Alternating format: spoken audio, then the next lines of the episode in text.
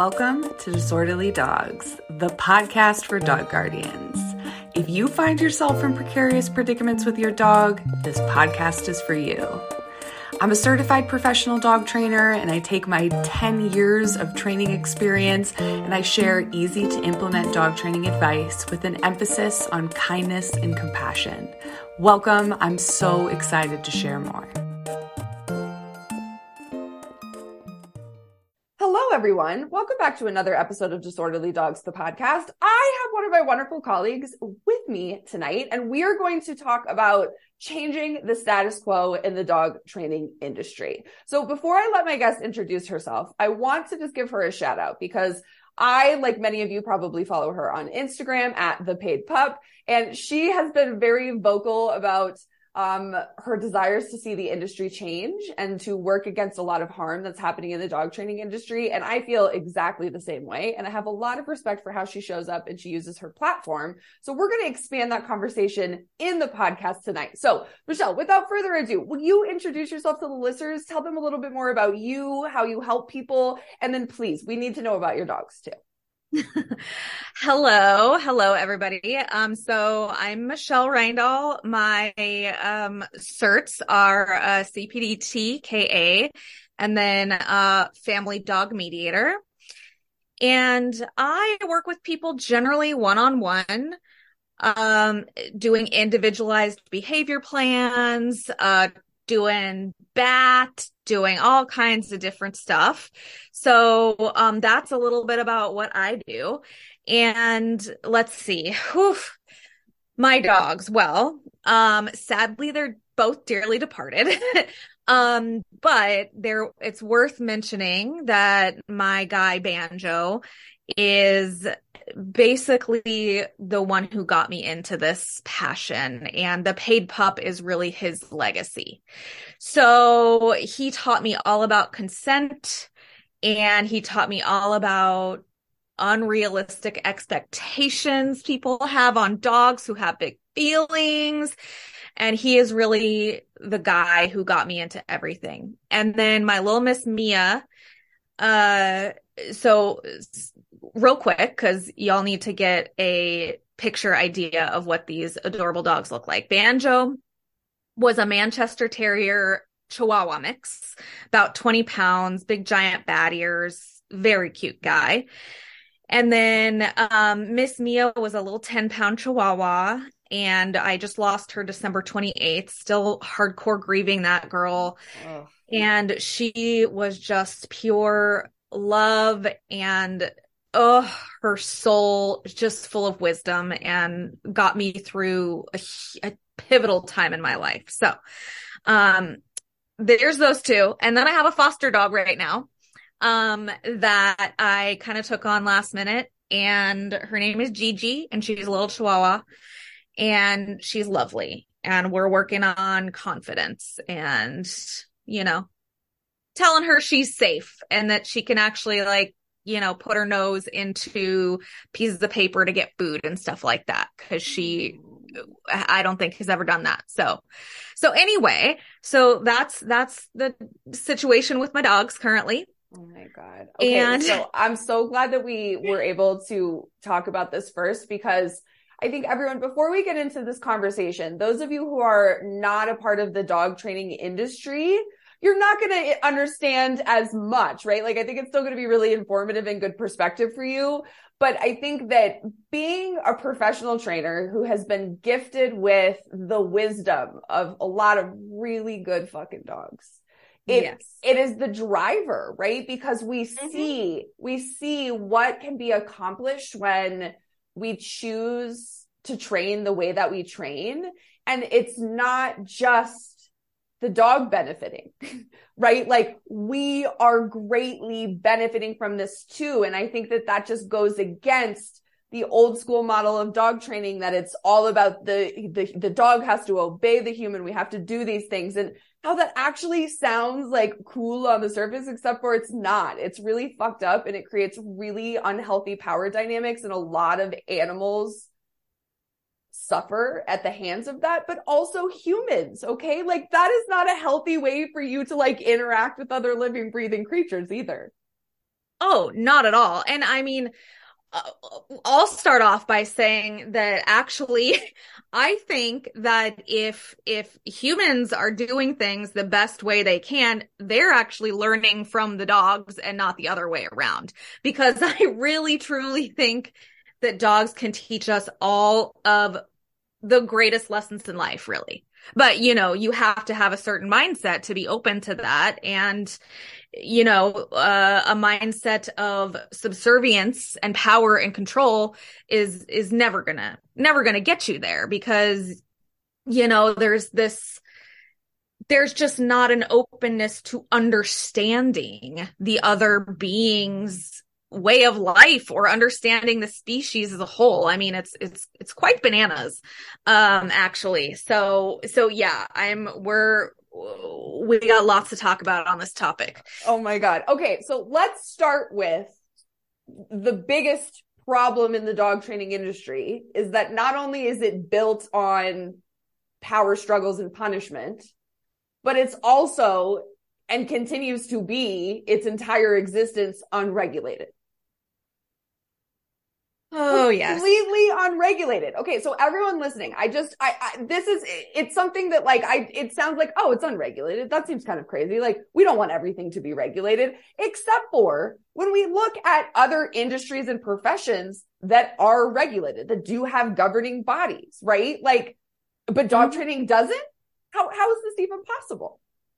It's it, I mean, it's wild and I think it's interesting because I was reading something about how, you know, dog training is lumped in with these other unregulated industries like, you know, nutritionists or like life coaches or something like that. And I'm like, but the difference is that we, we're like directly working with these vulnerable beings who, I mean, it's like saying, you know, uh, preschool teachers don't need to have any sort of qualifications.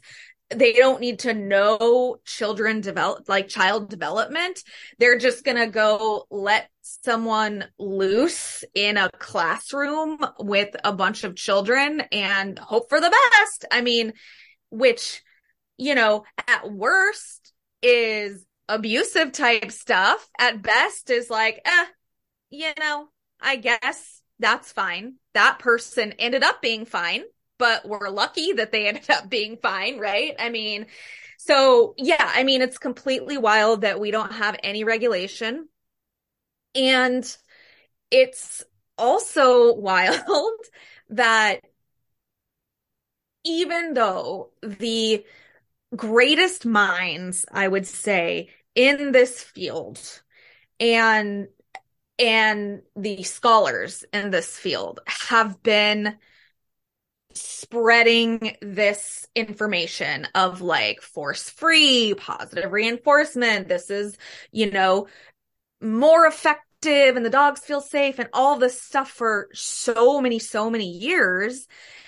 Yet the public still remains fairly misinformed and also these trainers who are still using these really outdated, horrific methods are getting promoted on television and like in these big magazine articles. And it's, it is truly a maddening feeling to professionals that are ethical and really care about the welfare of dogs. Yeah. And it's, it's unfortunate that the general dog public is more informed and influenced about dog training through pop culture than they are through professionals who are qualified, credentialed in the field, right? Not to mention decades of conclusive data, right? Like decades and decades right, of right. conclusive data, right? Like even that aside, right? That like pop culture's idea of dog training is still the dog whisperer. It's still look what we made this dog do instead of asking more relevant questions, right? Like it is maddening is the perfect way to put it, right? And like some weeks I'll have these weeks where like I have new clients and they found like Zak George on YouTube. And I'm like, oh, hallelujah. I don't have to exp- unexplain things that you've learned, right? And then I feel optimistic and I'm like, okay, you know, we're getting there. And then I have other weeks, right? Where a trainer showed up in a puppy's home, a baby puppy, 10 weeks old, and said that using a penny can to shake at the puppy was the best way to prevent puppy biting. And then I'm just like, we aren't there we aren't right? Because there's still a, a, a tiny puppy who's being punished really harshly for displaying normal puppy behavior. And then you know and then i'm maddened all over again. And it's like i you know i don't want to be mad but i have to be because if i want to continue to be a professional and push this industry forward i got to keep saying something about it. If not we can't just sweep it under the rug and pretend that like everything is just going to be fine here yeah, a hundred percent. I mean, and for a little 10 week old puppy to have that sort of harsh, you know, punishment for doing something that is natural, dogs explore with their mouths, all that stuff is, it really does create trauma. And, you know, and that dog may have, you know, who knows what, hopefully, I mean, it sounds like they found you, thank goodness. Yeah. But gosh, I mean, the amount of dogs actually being traumatized while their guardians who are none the wiser are paying thousands of dollars. And that too is, oh, it's, it just, it's just, again, it's just maddening. And and I do exactly what you said with the uh, we can't just sweep it under the rug. And I and I am finding myself um something that I learned actually last year was to not really hold people, trainers, big name trainers in the industry on a pedestal because you know, I think we can take take courses and stuff like that and take the bits and pieces that we that work for us you know and sort of have our own style. But i've been seeing with you know a few people that i was very very excited about in the beginning who are these big names and have got books and courses and all this stuff who are are staying silent on this and who are preaching this, you know, open minded and, and building bridges and why can't we all just get along? And it's just so, that is just so, I personally think irresponsible for so many reasons. You know, I think for one, we're legitimizing these people whose education is a YouTube video of Cesar Millan or, you know, uh, something they picked up from pop culture or the, you know, the TikTok trainer who is big and manly and, you know, gets results quick and, you know, and it's just, I think that say staying silent and saying that we need to all just get along is just so wrong because it it's sort of you know it ignores the injustice that's happening to dogs to be honest. And i think that it it it comes from a a bit of a bit of a place that is maintaining status quo. And whether that's about money about you know having their courses being purchased by everyone or whatever whatever it is. Um i i don't i don't like it. And i'm always always going to be speaking out about these things because we need to. Right. So everyone i think that it's really important for all of you to understand that while it may seem on the surface in 30 second Instagram clips that dogs are happy and they're needs are being met and everything is fine. What you don't understand is that the long-term consequences of continued aversive, aversive stimulus create literal chemical imbalances and it can create a whole host of really horrible things for an animal, right? They're enduring a lot. And meanwhile, humans who are significantly smarter, right? We have money, we have opposable thumbs, we have language, we have all this privilege and power. And instead of acknowledging that and being like, how can we compassionately interact with this species? We chalk it mm-hmm. up to, well, it doesn't really hurt them, right? They're really not in that much pain, right? There's no other way to do this. And it's, it's inexcusable, right? Because there is, there always is, there's always a kinder way. There's always a, a gentler way. And as we alluded to before, there is decades of peer reviewed data to back all of this up. But I don't want to dive into that because we already know that's here, right? Like I think that it's this conversation is so much about like pop culture and social media and how we're also easily swayed by these things and we give, you know, these like egocentric for the most part, male trainers this huge platform. And we think like, oh yeah, that's what we have to do. Instead of asking ourselves the question of like, what's actually happening to the dog here? Instead of stroking our own egos to assert power. That's easy. Asserting power over dogs is easy. Mm-hmm. Okay. Yeah. And anyone could do that. Anyone could do that. Right. But I think that what we and so many of our colleagues are continuing to fight for in the industry is that that is not okay right? Like it is never okay to charge people money and give them quick fixes that compromise animal welfare. Hmm. Yeah, and you know, and I see like going back a little bit to an example of this because you know I see it I see it a lot in in in my practice where people you know one case in particular um this was a family and they had adopted three dogs from um different litters but from the same rescue around the same time. And they were young. I mean i would say definitely in their socialization window but i would say maybe like 2 months old or something. And they friend of a friend had you know had uh recommended this trainer and this trainer actually is a woman. She, so there are women that do this. Um, a woman that came to their house and brought her own dogs and said, Oh, this is how your dogs are going to learn. We're going to just put them all together and my dogs are going to teach your dogs. And so her dogs attacked one of the dogs so that dog has trauma that we've been working on for quite some time. And that's not all. The other two dogs and, and the one that was attacked, uh, she yanked them all around on a slip lead, um, just around in a circle. and all three of these dogs have trauma, lasting trauma.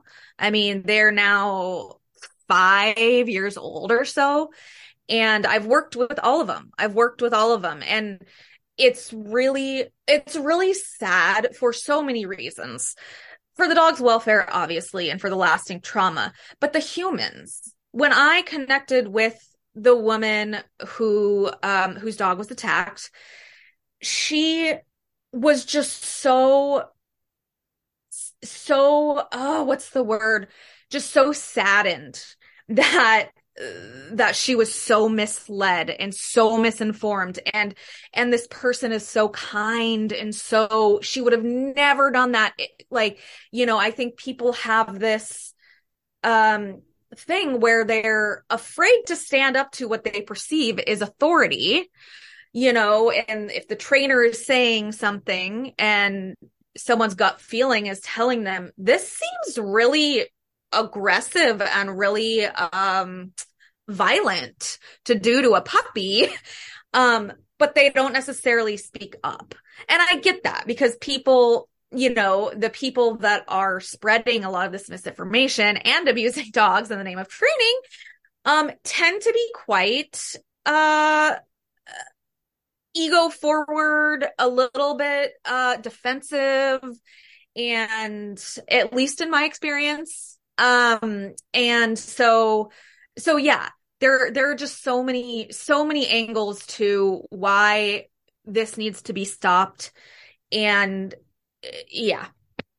Yeah. And you know it's like okay so i think that something that i think commonly comes up like especially in like social media debates over this stuff right is like okay well like if we're only ever using an aversive stimulus under certain conditions is it really that bad? Is it really creating that long lasting of damage? And I think that that it negates the standard of the industry. Okay. Like if you are a dog guardian, you're not a professional trainer and you think, Hey, maybe I'm going to use the e-collar for off leash and you're doing that. That's not the conversation we're having. Okay. That's you. That's your dog. You get to decide what to do there. The conversation we're having here is about professional dog trainers or they, they sell themselves. They say that they're professional dog trainers and they repeatedly without using other skills, without using least invasive, minimally aversive strategies first, they're just jumping to punishment right away. Let's use aversive stimulus. Let's do it quick. Let's do it early on.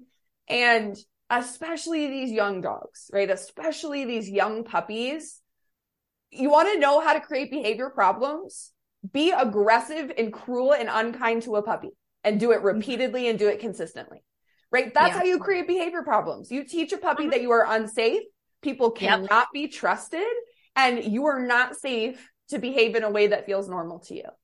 Right. And it's, it's, puppies obviously are like the most heartbreaking to me in this whole debate, right? But I think that especially these dogs who suffer from mental disorders, right? Like we're talking about really intense anxieties. We're talking about really intense fears, right? That sometimes lead to aggressive behaviors. Everyone that is spicy, she is demanding that I open the door for her. Oh, spicy. but um, you know, it's, it's doing so much damage on both ends of the spectrum. And I think sometimes in the middle of the spectrum, we have dogs that are well balanced. They don't really have behavior problems and mm-hmm. using aversive stimulus isn't going to be as costly. Should we avoid it still? Of course we should, but it's not going to be as costly. But when we right. look at these young puppies and dogs who have like significant behavior challenges and or mental problems, that's when it's like the welfare is it's compromised without fail. Even just putting an aversive stimulus on a fear ag- reactive or fear aggressive dog, that's compromising welfare. Yeah, exactly. I mean, and it, it, it's just baffling to me. It's the, it's like, let's meet fear with, you know, essentially physical punishment and violence really you know? And it's like that like when does that help? When does that help? It just doesn't. And going back it's very important to say this conversation is very much around professionals because you know i absolutely do not judge nor fault any any pet guardian who has been led astray, who has read something from Google, who has seen a TV show and is trying to do the best they can.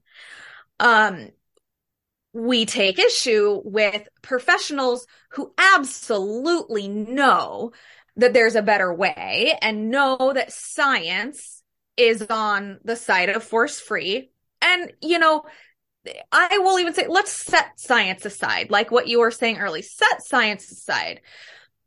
We're simply asking you to be kind to dogs. I mean, it's really, it's, I don't know why that's so complicated. And, and controversial. And, yeah. yeah, right. I know. Or like, or it's extreme for us to say, hey, you know, I mean, this con- this conversation we're having right now I'm wondering if child therapists or child or like teachers of young children had these conversations however many years ago. Because you know we know now that it's considered a pretty bad thing to hit your kids though there are still going to be people who do it and there's still going to be people. But we can agree across the board. And you know that it's not good. It's not a good thing. But yet, they're still with dogs, it's somehow different. It's somehow they're they're testing me or they're being stubborn and I got to show them who's boss. You know, and it's these old narratives that creep back in you know and and i really do fault nat geo and the dog whisperer a lot because i really i'm not sure who was perpetuating these to such a degree to the public before i think that was the first really really public information about dogs i think um right that i think had a really really broad audience right yeah and you know it's like sometimes I'll be talking to my clients and they'll bring up something about Cesar Millan. and, you know, I'll just make a, a, quick statement about how like he is not a trusted professional and people are flabbergasted. Flabbergasted. Still. They're like, still, yeah. seriously? Seriously? Because he still has shows on air. I mean, it just, it really blows my mind too. So another little fun fact about me is that I actually, I worked in, um, production for 13 years here in the Seattle area. So I actually I worked in um kind of reality TV on docudramas and and I I can and I wrote about this a little bit on on Instagram a long time ago, but you know, I I have witnessed how TV shows work, how they're run, how, you know, what their biggest you know, values are essentially when they're making the show. And it certainly isn't the welfare of the, you know, the thing that they're attempting to make better or fix or whatever. Rehab. I, oh my God, please. Could that Oh my God. I, We're not yeah. rehabbing dogs.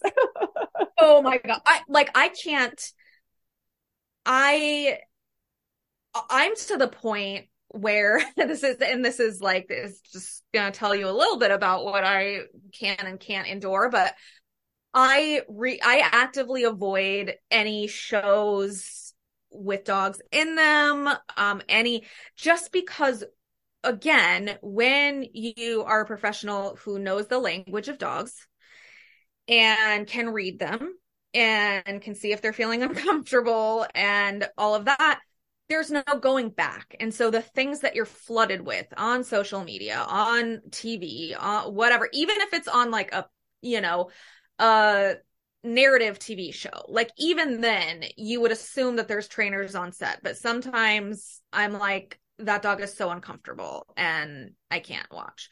So it, yeah. I'm going off on a tangent there, but no, and I think that you bring up a really good point, right? Because I think that while I think with the spread of social media, rescuing dogs, dogs being family members, dogs having being sentient creatures and having emotions, I think that that is broadened the general public sense of animal welfare. But I think that mm. there's still, there's still this dogs are a commodity. They're our commodity that we need to do what we need to do so that our commodity is under control, right? Like, and I think that even well-meaning dog guardians who love their dogs, they still fall victim to this because of professional, quote unquote, professional dog trainers who tell mm-hmm. them that this is the only way. This is what you have to do, right? You have to be alpha. You have to show them who is boss. And like, I could cry thinking about how much time is wasted. Short, mm-hmm. a short amount of time in our dogs' lives is wasted thinking that we have to control them, make these do these things. They're trying to like, they have ulterior motives. Like, I just want to grieve for all of the relationships that didn't get to be what they could be because fucking dog training permeated that relationship. Right? Yeah, like yeah. dog training is supposed to improve relationships. Dog training is supposed to empower the dog and the guardian to communicate and live really good lives together that they get to enjoy. But instead, people instead of just being unencumbered and joyful and loving their dogs now they have to shift how they interact with their dogs because they paid a trainer to tell them that they had to right uh. and like you know i'm sure that you have gobs and gobs of stories of this too right but like i work with so many good fucking people good people who care so much about their dogs and felt like doing, investing in the board and train, investing in all of those private sessions was like what they needed to do for their dogs. And mm-hmm. instead, they're out a lot of money and their dog's behavior problems are not controlled, fixed at all. They're actually significantly worse. And then mm-hmm. I get the call and I somehow have to show up with my magic fucking fairy dust and erase trauma from someone else who technically is my equal in the dog training industry. Right. Right. No. Oh, yeah.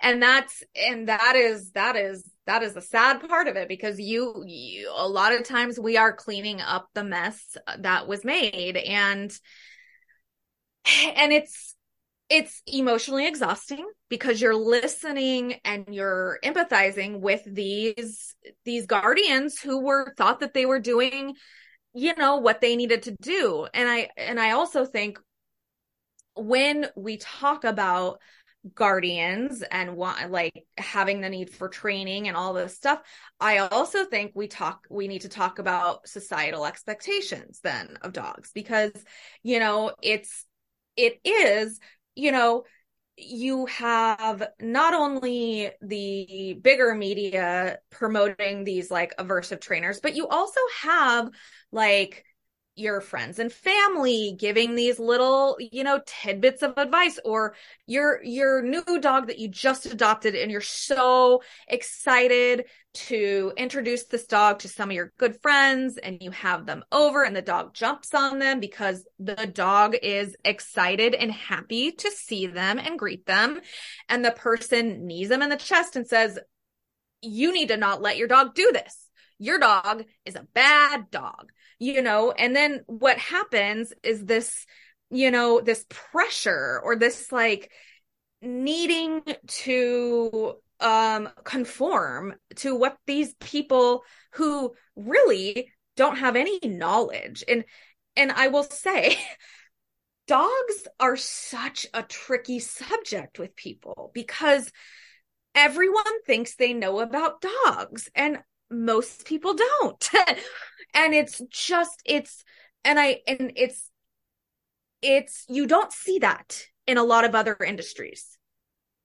Right? Um, where like your dent like you think you know a lot like your dentist would know right? Like no of course right right. That's why you go to a fucking dentist i have right? teeth so i'm a dentist so i can i can tell you what to do with your teeth.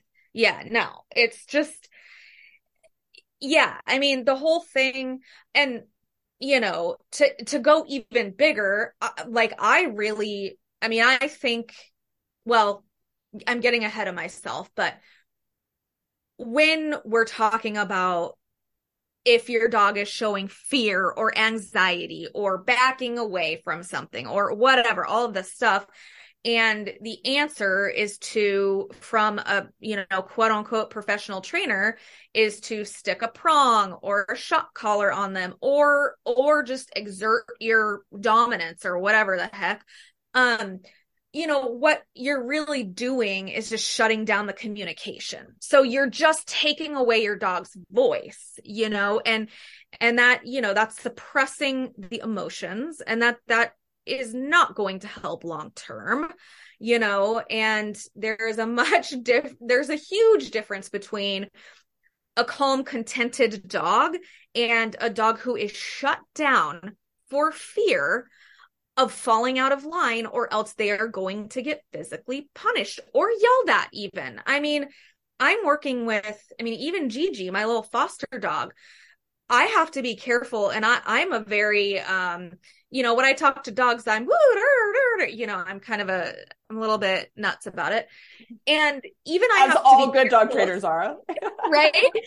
And like, you know, and I'll also talk to them and just like, they're another person in the room too. But if I get like, you know, one of these, um, oh my God, you're so cute. Like I, I can't take it.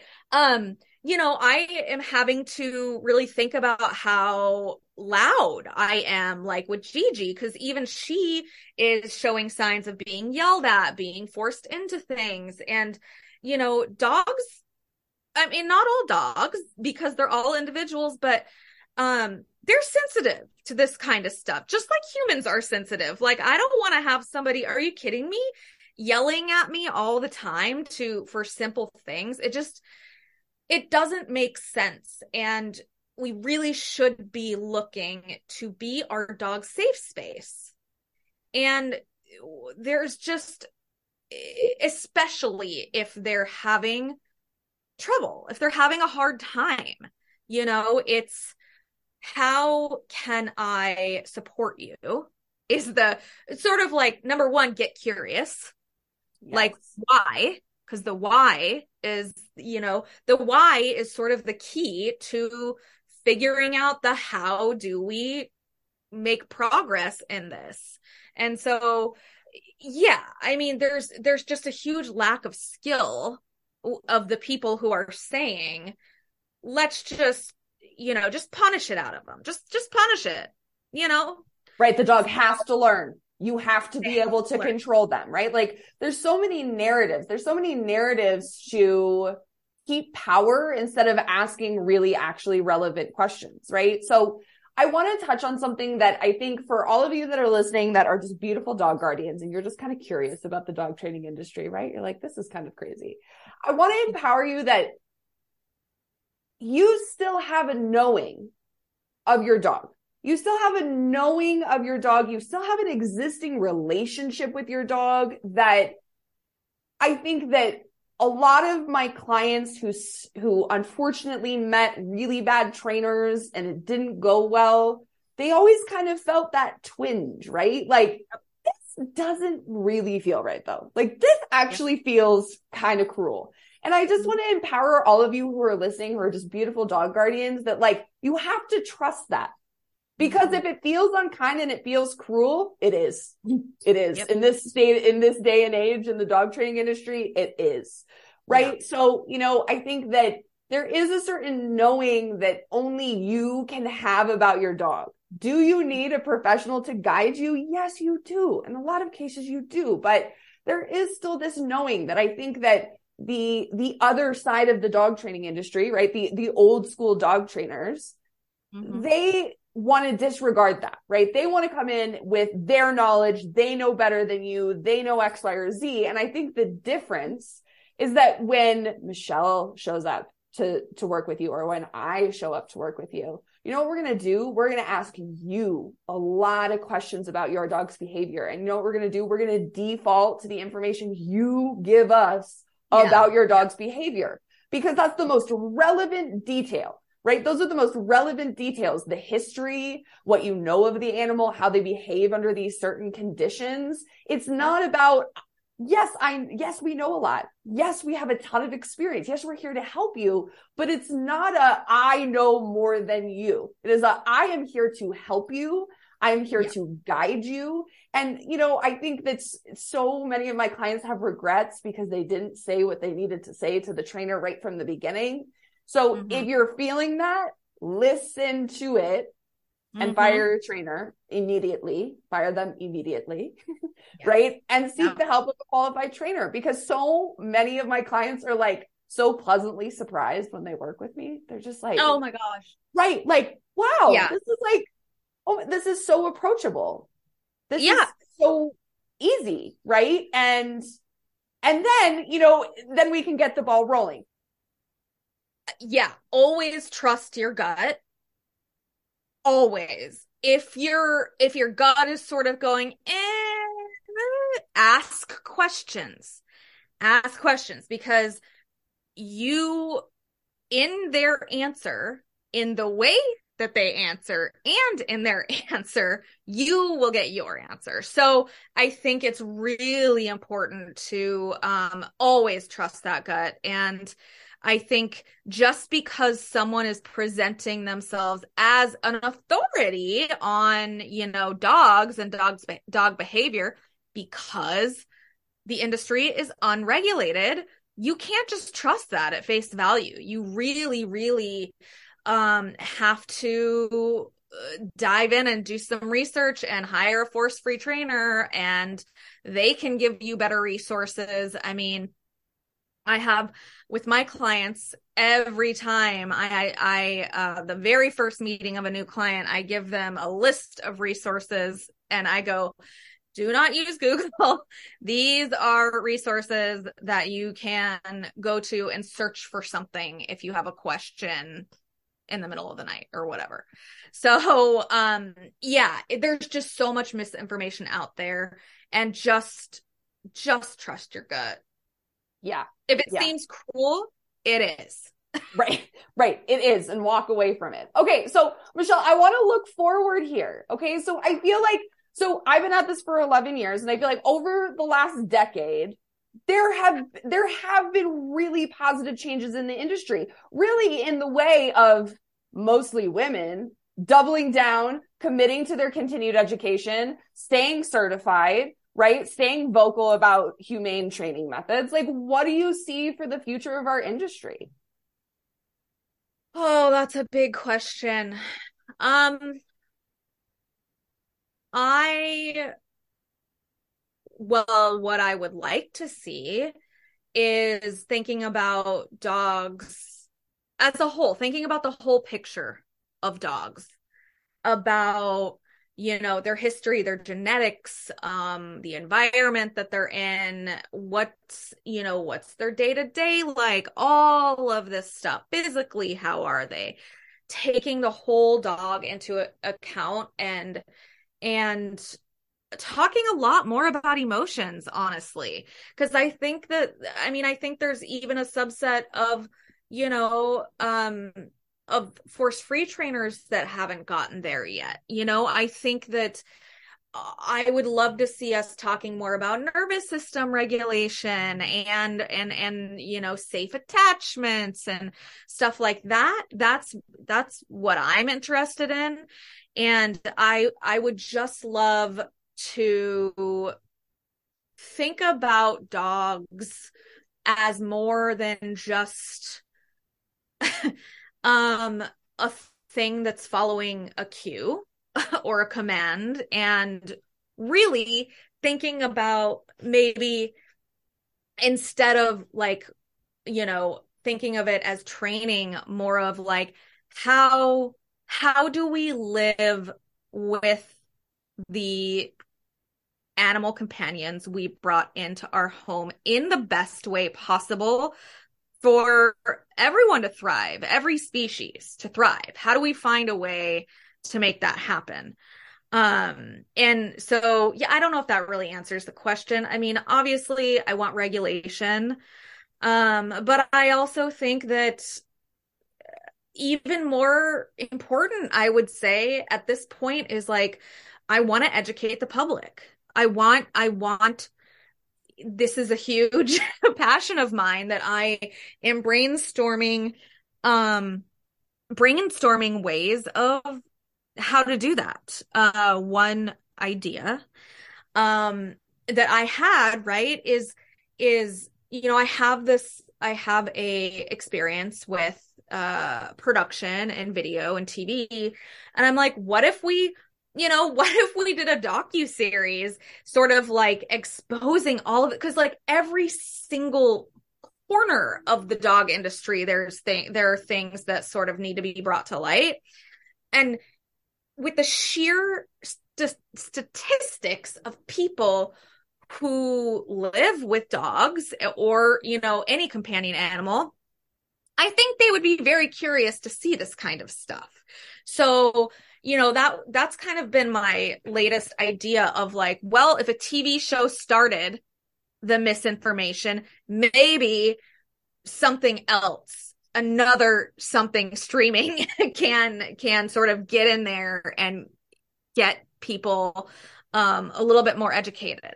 So yeah that's kind of oh my god I, I love your insights on this. I really do, you know, and I think that I, I absolutely agree, right? Like one, there has to be formal regulation. There has to be oversight. There has to be, right? If not, there is way too much at stake for animals, right? Wait. Um, there absolutely has to be some sort of regulation, right? Like some sort of at least governing body. And everyone, I think it's important to note that we are both promoting regulation that is going to make running our businesses more challenging and more expensive.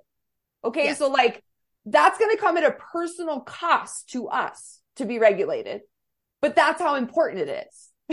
right. Like that's how important it is for the industry to see some sort of regulation. And Michelle, we need, you need to make a documentary. Okay. Like how can we crowdsource this? Like, and yeah. this is something that I, I daydream about a lot, right? Like we could yeah. do like an episode where we, we focus on one trainer in one specific place. And then the next episode is another trainer, another specific place to get all these perspectives, right? Like, yeah, yeah, yeah. I mean, I would love to get a, you know, uh, some kind of brainstorm going with other professionals because I think, uh, I think there's, there's something there for sure. And it's it's regulation needs to happen. Here's here's another thing that I don't think we said that I think is really important to say. Dogs are dying because of abusive training methods. And you know, like it so I was just reading the um the proposed legislation for for uh, regulating and they have um they have so many examples on their website about like this dog was um, essentially hanged in a board and train facility. A puppy died. Um, another, you know, another facility. And the other thing is like, we're not just talking about one on one trainers that come to your house. We're talking about people dropping thousands of dollars on to drop their dog off at a facility where they're housed and you know, supposedly fed and all of this stuff. Well, there have been many instances where dogs have gone missing from these facilities where, you know, someone showed up and the dogs were, this is all on that website too. The dogs were in terrible condition, uh, malnourished, um, you know, in tiny crates and so, and these, these are facilities that have fancy websites and have a tricky marketing language that is another thing to watch out for, you know? And so I think it's really, really important to look at the red flags and a lot of them are, um, quick fixes.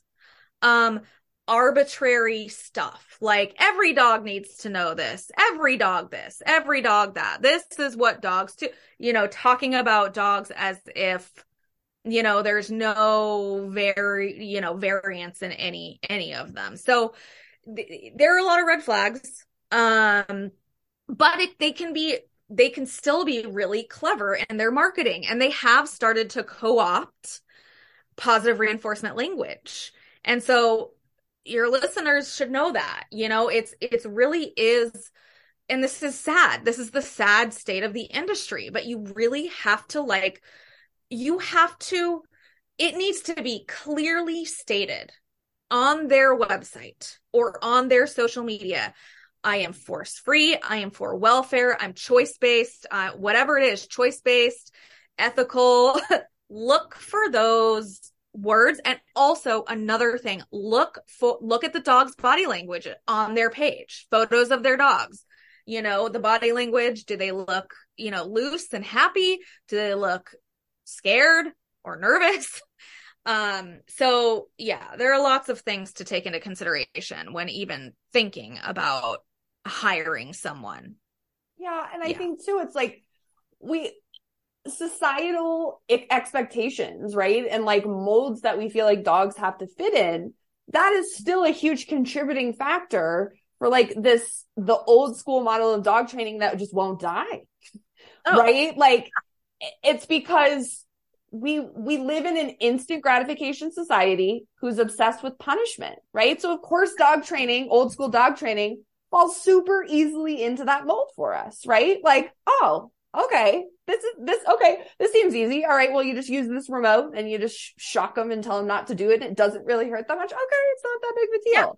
right? right and you know i think that a, a documentary a series i think that that is the way forward right and we can get more momentum and we can get more people understanding because none of my clients want to use prong collars or e-collars or choke chains. They don't want to use them. They want me to help them modify behavior and get them to the result. And when I tell them, oh, we can accomplish those things without them, they're like, okay, cool, easy, right? So yeah. like, I think once more of the world at large can understand that modifying behavior and training and living with dogs doesn't have to be a power struggle. We can get to good oh God, outcomes. Yeah. We can get to really good outcomes. We can get to really happy, enjoyable lives. Yeah.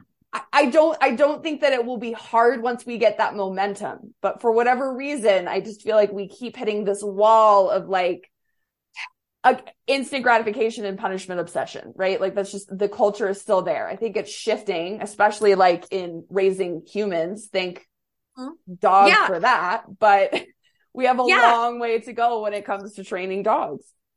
We really do. And you know, there's there's a lot of overlap and you know, the what they're calling gentle parenting and you know, force-free dog training. There's so much overlap. And um and it makes sense, you know, cuz uh the neuroscience, you know, says the dogs are like, you know, 2 to 3 year old toddlers. So, you know, what what think about that. Like would you do this to a 3-year-old toddler? I mean and the other thing um with the yeah the societal expectations going back to that i mean something that i witness generally at least two or three times a week and i've witnessed it unfortunately a lot lately twice today is this whole thing of like dogs need to be walking right by your side and they can't go out in front of you. And again, it's this weird power struggle thing. And I just see people yanking them, yanking them, yanking them. And it's just, it, it's, it's not even understanding your dog's needs. You know, it's not even understanding. I mean, it's the people who are doing it are probably have probably been told this is what your this is the position your dog needs to be in so he knows you're the boss or whatever they're saying to them you know? And so they're doing it and they're doing it and they're not they're not understand and of course when the dog wants to you know go and sniff their surroundings and meet their needs and all of that stuff they're getting more agitated and more aggravated because it's not happening, of course, because the dog is like, this is not natural. I'm not a robot. and, you know, and it's just heartbreaking to see this happening all the time. And, you know, I can't fault the people, you know, because it's, it, you know, at some point, I think someone may have told them that that needs to happen or whatever. That's the impression they got from society, right? right like that's the impression right. they got. Like this is what a well-trained dog looks yeah. like. Like, no, that's not ridiculous, yeah. right? Like, yeah. and it's it's human centered, right? It's I want the dog to do this so people think X, Y, or Z about exactly. Right. Yeah. It's, it's not about the animal. It's it's not no. about them. It's about what no, we what, can make them do and what think. that says about us. Yeah. Yeah. Exactly. And that that's a huge part of it too is is that something that I personally learned with my guy banjo is that like I real quick had to had to learn how to not give a shit what people thought and how to speak up and advocate because you know, I mean people will will erode boundaries pretty quickly. And so you've got to really speak up and say, my dog isn't comfortable with that or whatever, all that kind of stuff. But he taught me to not give a shit what other people think and to walk, just walk, you know, with a sort of permanent, don't talk to me face. Um, but also, you know what? He doesn't want to be petted so so what? He doesn't want to be petted by strangers. And you know and it in in something i experienced with that is um i had i had um i had troubles with my own family with friends because again it's this not accepting not every dog wants to be petted or cuddled or whatever. And you know and these are just things that you take into consideration. What is when you think about the dog's needs and understanding how the dog's feeling, which is something that backyard trainers don't really do you know? It's it's we're going to do whatever we need to do to get a result you know? And that it, it yeah. just yeah at, at, worst it traumatizes the dog. At best the dog can shake it off and like still live a good life. But like either way you're taking a huge risk in doing in employing a completely unnecessary risk yeah. An with another living living breathing creature right? 100% oh my god. okay. yeah, yeah, right? Okay, okay. so yeah. everyone i want you all to know that i'm gonna have michelle back on the podcast because i feel like we have a lot more that we can talk about together but yes, for yeah. the sake of today's podcast episode um, I hope everyone listening, I hope this gave you some good insight into what it is happening in the dog training industry, why we're constantly fighting for humane training methods. Um, and I hope that it offered some insights, right, into why you continue to choose to train force free. We can only hope that's how you're choosing to train. Okay. So Michelle, tell everyone your final thoughts on changing the status quo of dog training. Ugh, final thoughts. I mean be be loud about being force free and being um and and having this bonded re- safe relationship with your dog. I mean uh be proud of it because it's it's it's really um you know it reflects it reflects us that we are patient and kind and we want to create this you know, we want our dogs to have good welfare and we want them to feel good and have fun and create a life where they thrive. And so, and we yeah. want that for the guardians too. You can and have the both, guardians, both right? Species, simultaneously. Both, yes. Both species. We want, we want y'all to thrive and, you know, and yeah, just, um, tell your friends, tell your friends, you know, tell hey, everyone you know, hey, actually, you know, what just yeah, help uh, help help us spread, you know, actual dog knowledge and sort of you know, X out this these old narratives and this misinformation because we do need your help. We need your help with this. Yeah, absolutely. The more voices, the more people we can reach, and the more animals benefit and guardians benefit. Okay, so Michelle, tell everyone how they can connect with you. They want to work with you. Should they go to your website? Should they follow you on Instagram? Tell them everything.